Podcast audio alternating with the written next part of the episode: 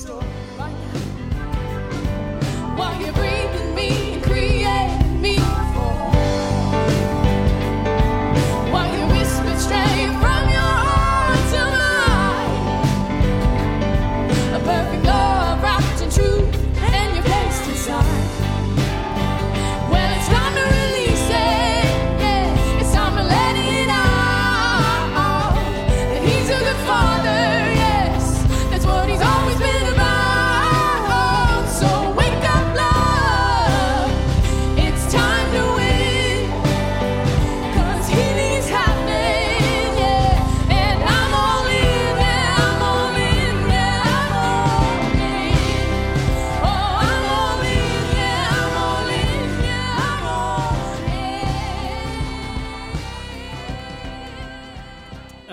so, my name's Justin Young.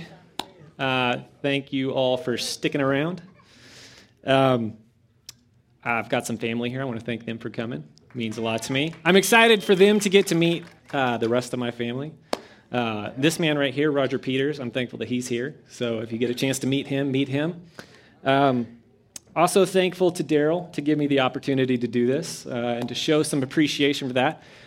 Uh, I want to do something that I actually saw Daniel do when he spoke up here. So, um, you know, Daryl kind of puts his neck on the line when he allows people to come up here and share from the pulpit.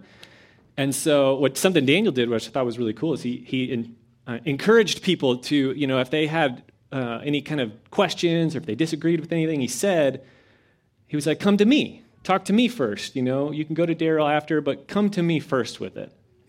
Um, I thought that was really cool. So I kind of want to follow suit. And I'll say, you know, if I say something that uh, you qu- have questions about or you disagree with or you're not sure it lines up or whatever, you don't have to go to Daryl with that. Daniel is right here. Raise your hand, Daniel. Uh, you can most definitely take all those to him and he'd be happy to field them. Uh, the best part about that joke is that I don't know Daniel very well. Uh, but he seemed like he'd be cool. Um, thanks in advance, Daniel, for taking care of all that for me. Uh, while we're telling jokes, I have another joke for you. Ready? Um, I am doing a sermon on emotional health. That's it. That's a joke. Um, that's all.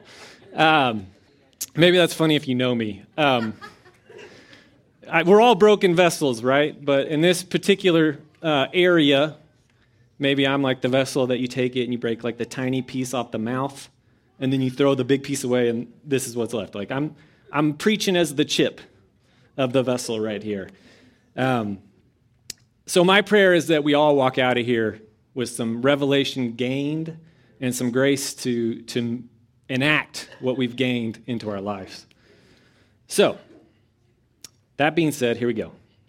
Um, so to start, I want to talk with, talk with, talk about uh, where I believe emotions come from.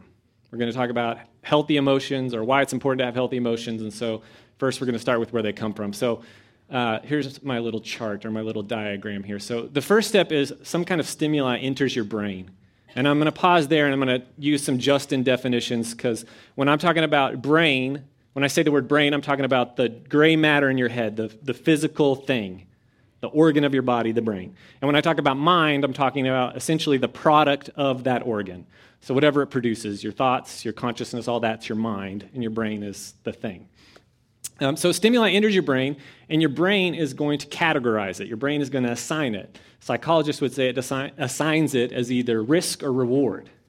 Um, in, in essence, bad or good, or fear or love, basically. It's going to categorize these things. And the, the reason your brain does that is because your brain is a predictor.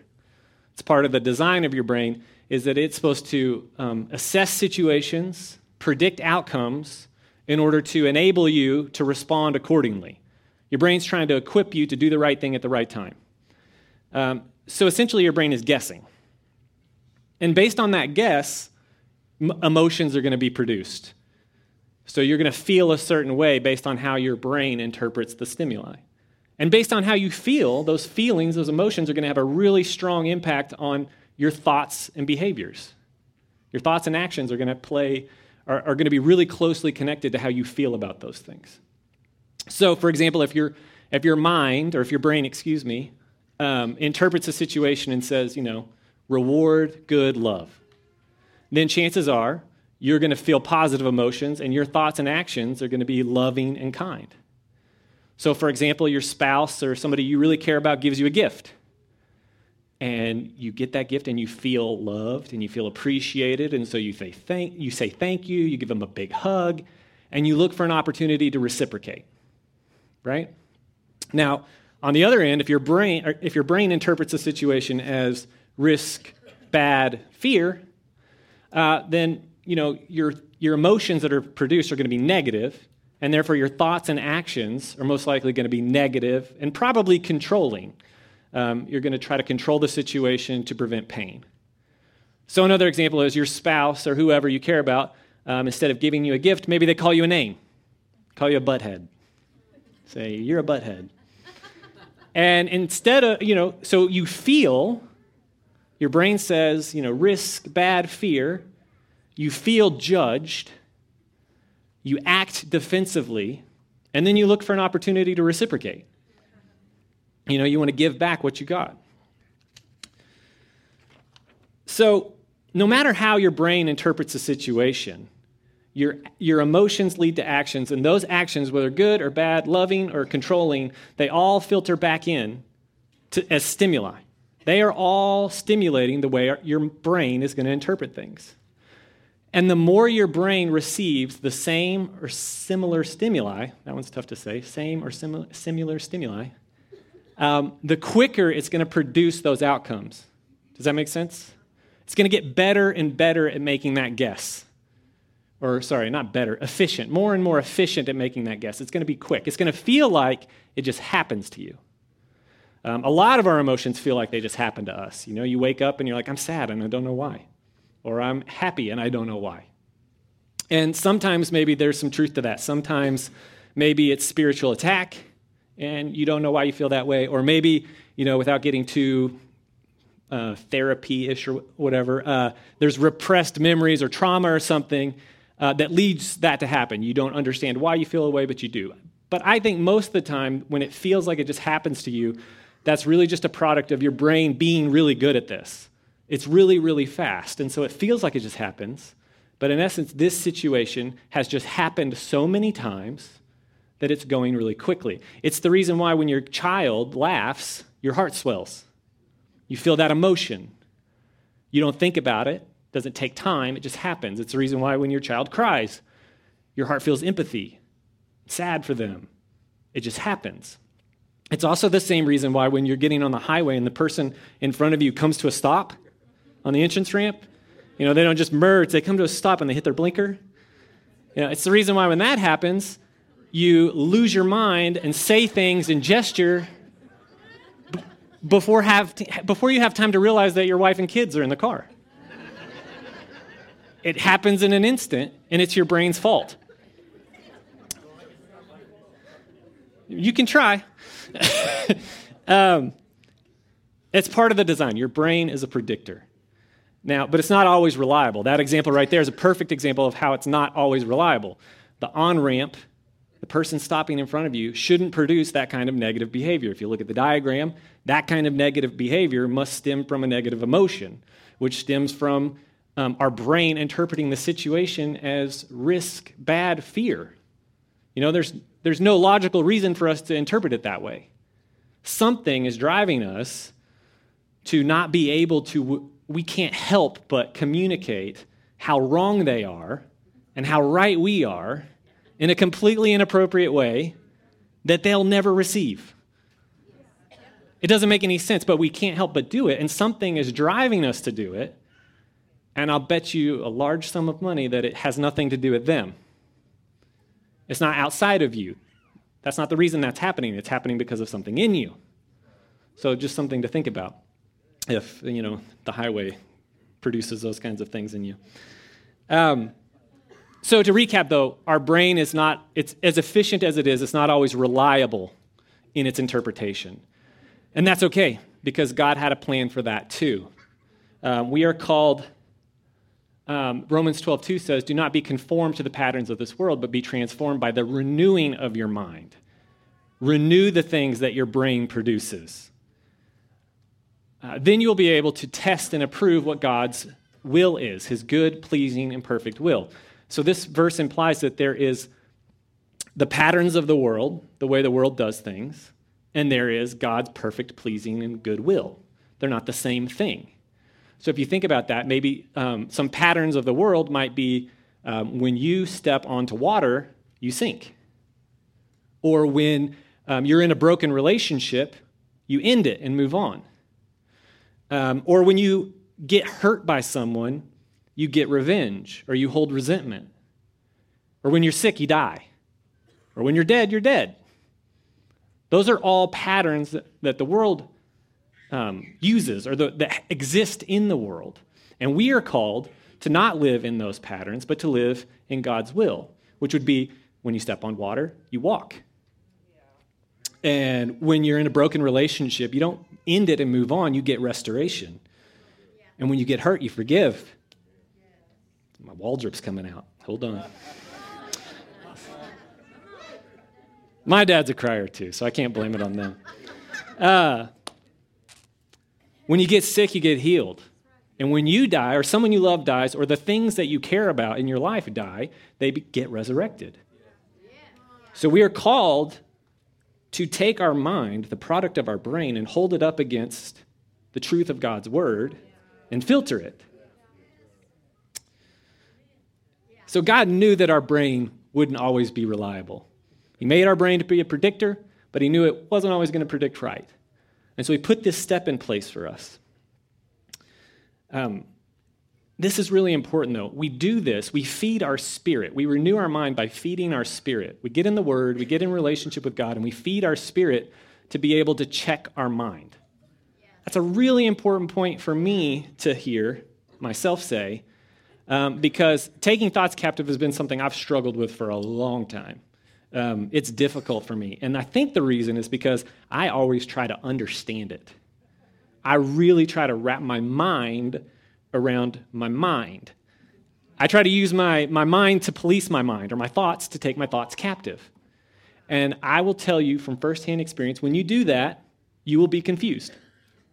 I don't know how many times um, I've, you know, whether in conflict with Kara, my wife, or whether she's helping me deal with conflict I'm having in another area of my life, I'm, I'll be like processing through my emotions and talking about what's true and not true and making all these, everything's making sense in my mind. And I look up at her, and she's looking at me like I'm the guy from A Beautiful Mind. You guys remember that movie? Yeah. She's looking at me like she went into, like, if we had a shed in our backyard that she never went in, and she went into it and she discovered that over the last four months, I've been building one of those crazy walls where I have like all the pictures and newspaper clippings pinned up everywhere, and there's a line connecting everything. She's looking at me like I'm not making any sense at all, and it's because I'm not. It's because I'm confused. If you look at Second Corinthians, the reason I'm confused is because God made it to be a different way. We are destroying speculations and every lofty thing raised up against the knowledge of God. And we are taking every thought captive to the obedience of Christ.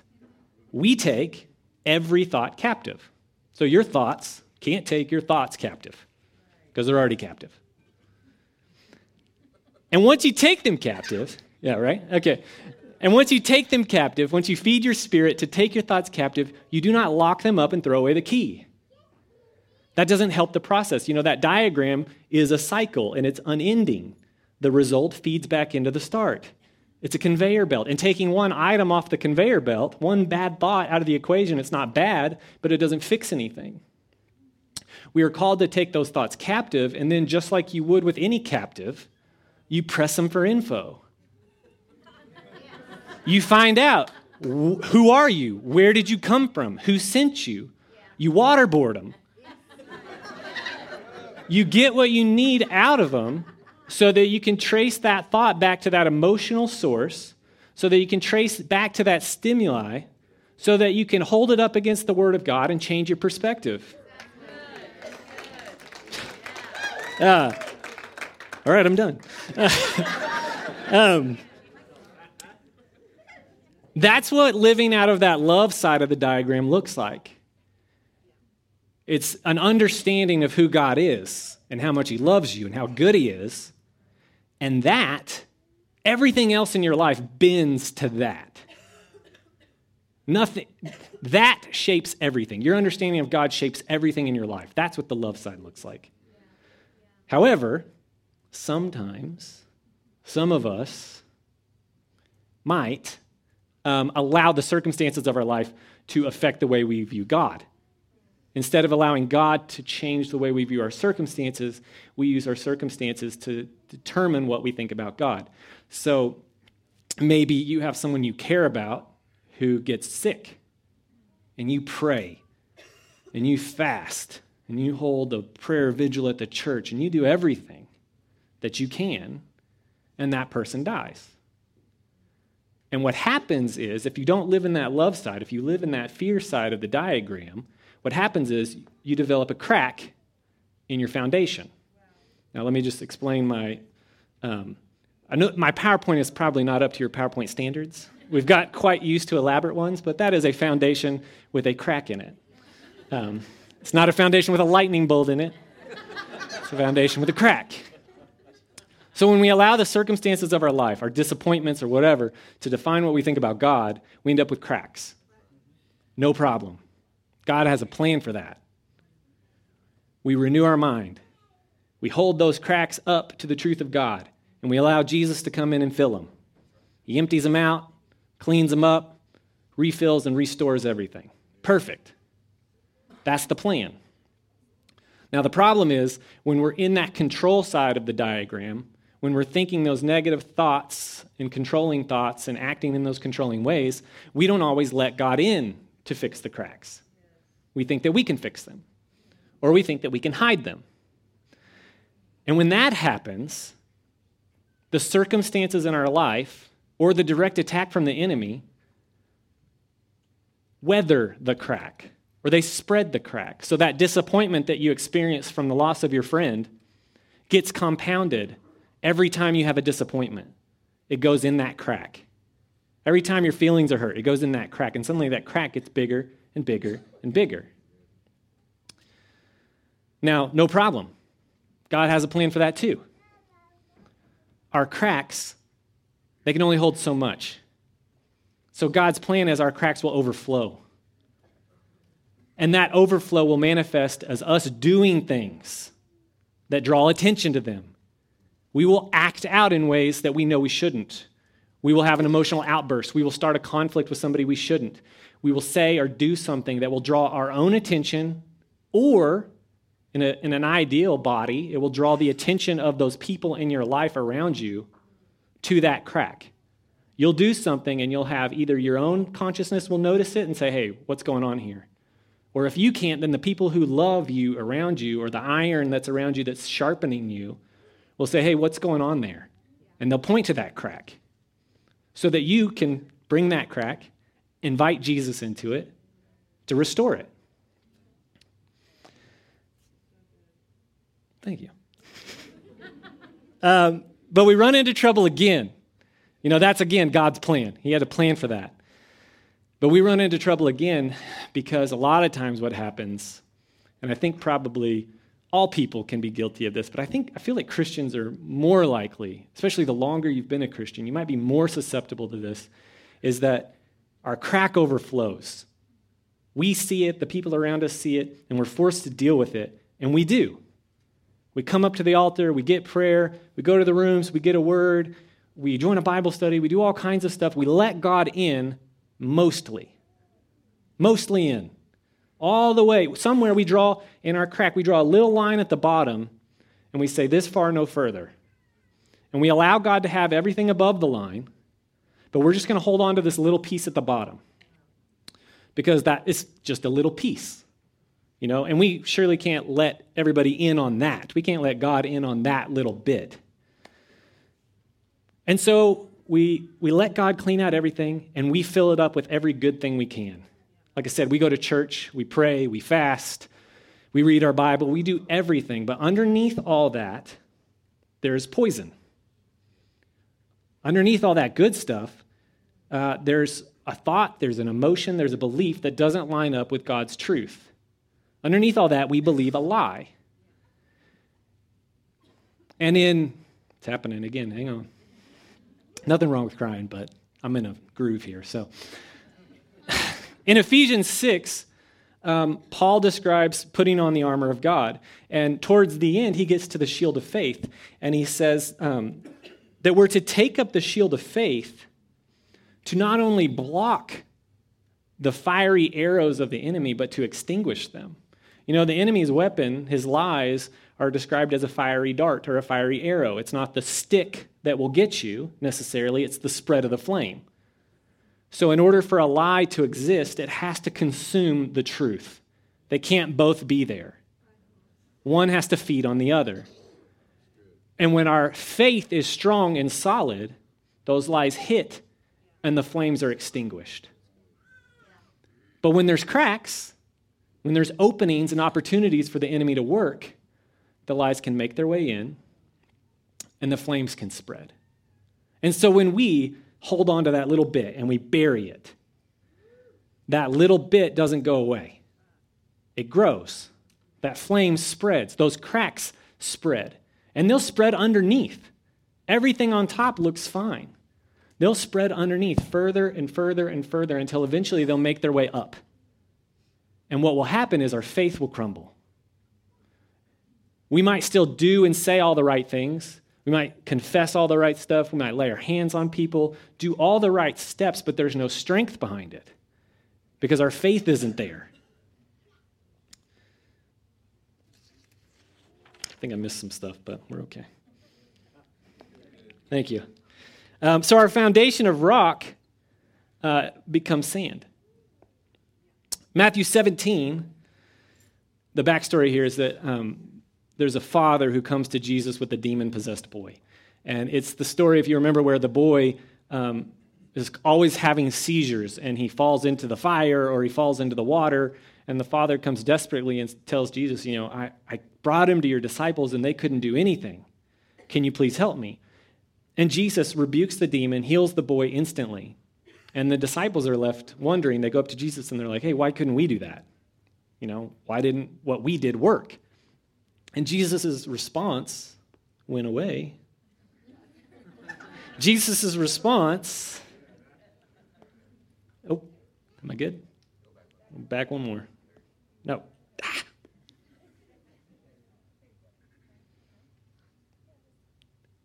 Nope. Oh, I keep doing that. There we go. Okay. All right, so Jesus' response is because you have so little faith. They say, Why couldn't we do it? And he says, Because you have so little faith. Truly, I tell you, if you had faith as small as a mustard seed, you can say to this mountain, Move from here to there, and it will move. Nothing will be impossible for you. Nothing will be impossible. You can tell a mountain to move, and it will move. I don't know if you know this, but the pattern of the world is that mountains don't move, they stay still. But with faith as small as a mustard seed, and mustard seeds are pretty small, even as far as seeds go, they're pretty small. Nothing will be impossible for us. But as small as they are, they're sound, they're intact. He didn't say, with a broken mustard seed, you can move mountains. With a crushed or defeated or discouraged mustard seed, you can move mountains. Our faith doesn't have to be big, but it does have to be sound in order to be effective. Later on, excuse me, earlier in Matthew chapter 7, Jesus is discussing foundations. And he says, Therefore, everyone who hears these words of mine and puts them into practice is like a wise man who built his house on the rock.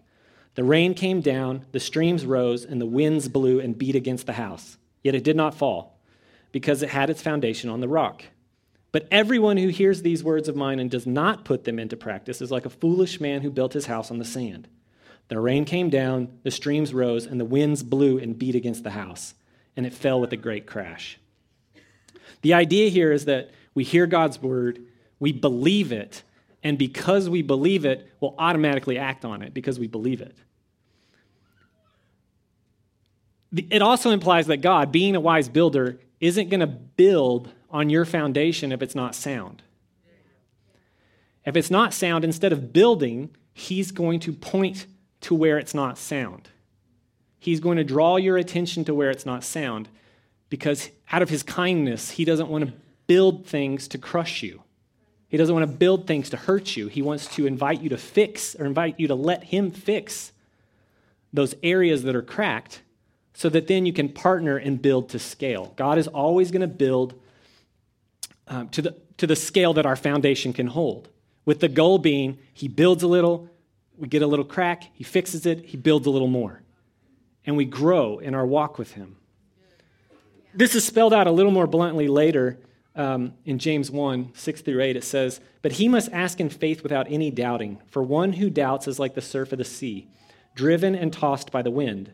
For that man ought not to expect that he will receive anything from the Lord, being a double minded, unstable, uh, being a double minded man, unstable in all his ways. Says, if our foundation isn't there, isn't solid, we do not need to expect God to do things for us or to build things on us. Sometimes we get so frustrated with God. Sometimes I get so frustrated with God because I have a dream or I have a vision or I have something that I want or I've received a prophetic word about something in my life and it's just not happening. And instead of getting frustrated with God, maybe I should just open my eyes and start to look where He's trying to point my attention to the cracks in my life. Because God wants to build it more than I do. But He won't until I allow Him to fix all these cracks in my foundation.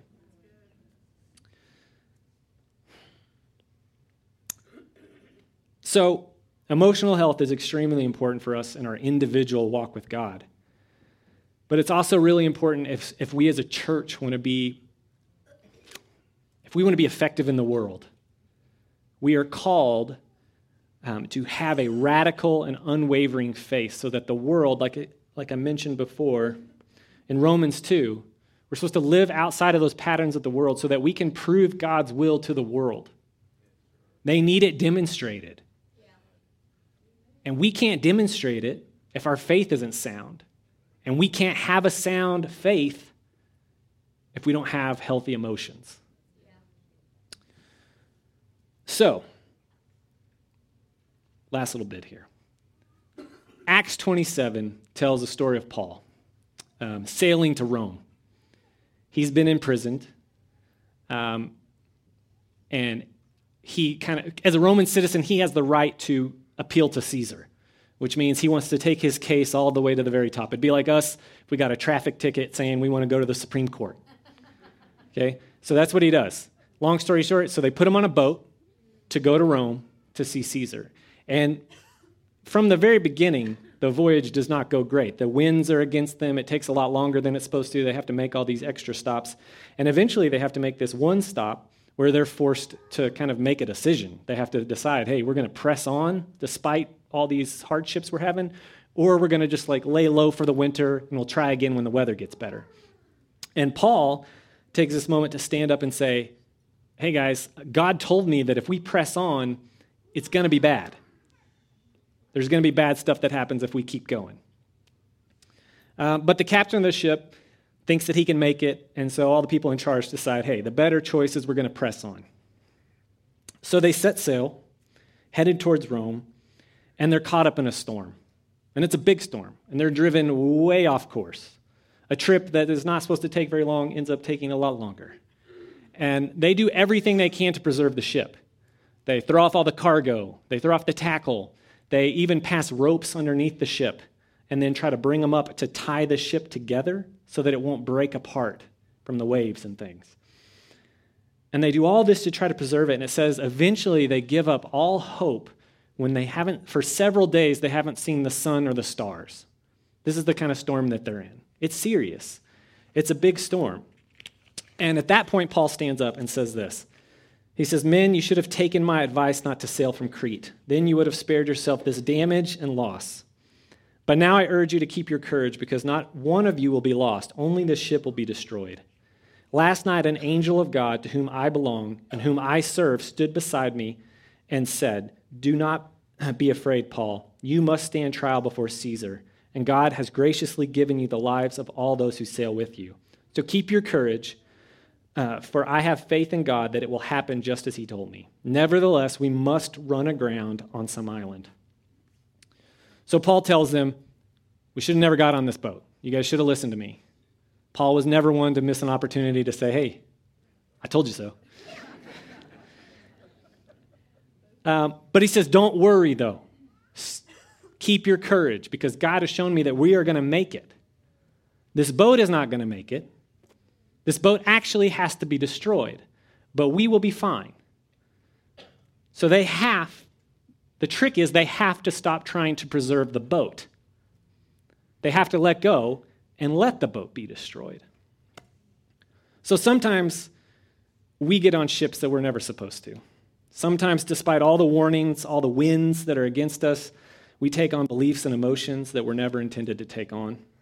And when storms hit, we're caught up and we're swept off course. Sometimes we allow cracks in our faith to be neglected. Uh, we ignore God's attempt to expose the lies we're believing. Maybe even we get mad at God or frustrated with God because we have these cracks and we know they're there and we are just praying desperately for Him to fill, fill them instead of actually dealing with the source. We do our best to tie it all up, hold it all together through the storm. We put on a smile and we try to do more and we try to be better. But here's the thing when it comes to emotional health, God is not calling us to do better, He's calling us to be brave. And He says, let go of the helm, give up control, and allow your ship to be wrecked. Allow all of those thoughts and emotions and beliefs, those hurts that you've held onto, those cracks in your foundation, allow them all to be exposed, give them over to Him, and be complete and allow them to be destroyed. Allow them to be chiseled out. If you're going to fix a crack in concrete, you can't just pour stuff in there. You have to chisel it out. It's not going to be easy, but then you can restore it and it will be strong again. If you're on the ministry team, go ahead and come up. So it's our responsibility uh, to renew our minds and equip our spirit to keep our minds in check. Okay, that is part of our job that we have to do ourselves. We don't have to do it ourselves, excuse me, but we have to do that. Um, but it's our great pleasure when we screw it up, when we let something in that shouldn't be there. It is such an honor, it's a grace given to us that we can go to our Father and ask Him to come in and restore us. Take care of it, fix it. So if you feel like you need to allow God to heal your unhealthy thoughts and emotions, I encourage you to come up and get prayer. This starts the process. Give up control, come up and allow somebody in, and allow God in. And you don't have to white knuckle it, you don't have to press through and do it all on your own. If you're able to do this, it's by God's grace. And so you can ask God, God, give me the grace to be able to actually pull this off. And He'll partner with you, and He'll build little bit by little bit, as much as your foundation can hold. And as you go, He'll strengthen your foundation. And, and that's the plan, that's the design. That's how it's supposed to work for us. So, um, if you need prayer, go ahead and come on up. I'm going to pray for us and then we'll be done. So, Father, in the name of Jesus, we come to you uh, and we thank you for um, your design. We thank you for our brains. We thank you for our emotions. And God, we just pray that they would get in line with your plan right now of how they're supposed to work. And I pray for every heart um, that's here to receive what they need to receive. Um, and anything that they don't need to receive, God, I just pray that it would just um, fall away and not stick, Father. Um, I thank you for all the hearts here. And God, I, uh, I just pray blessings and favor over everybody. In Jesus' name, amen. Thank you.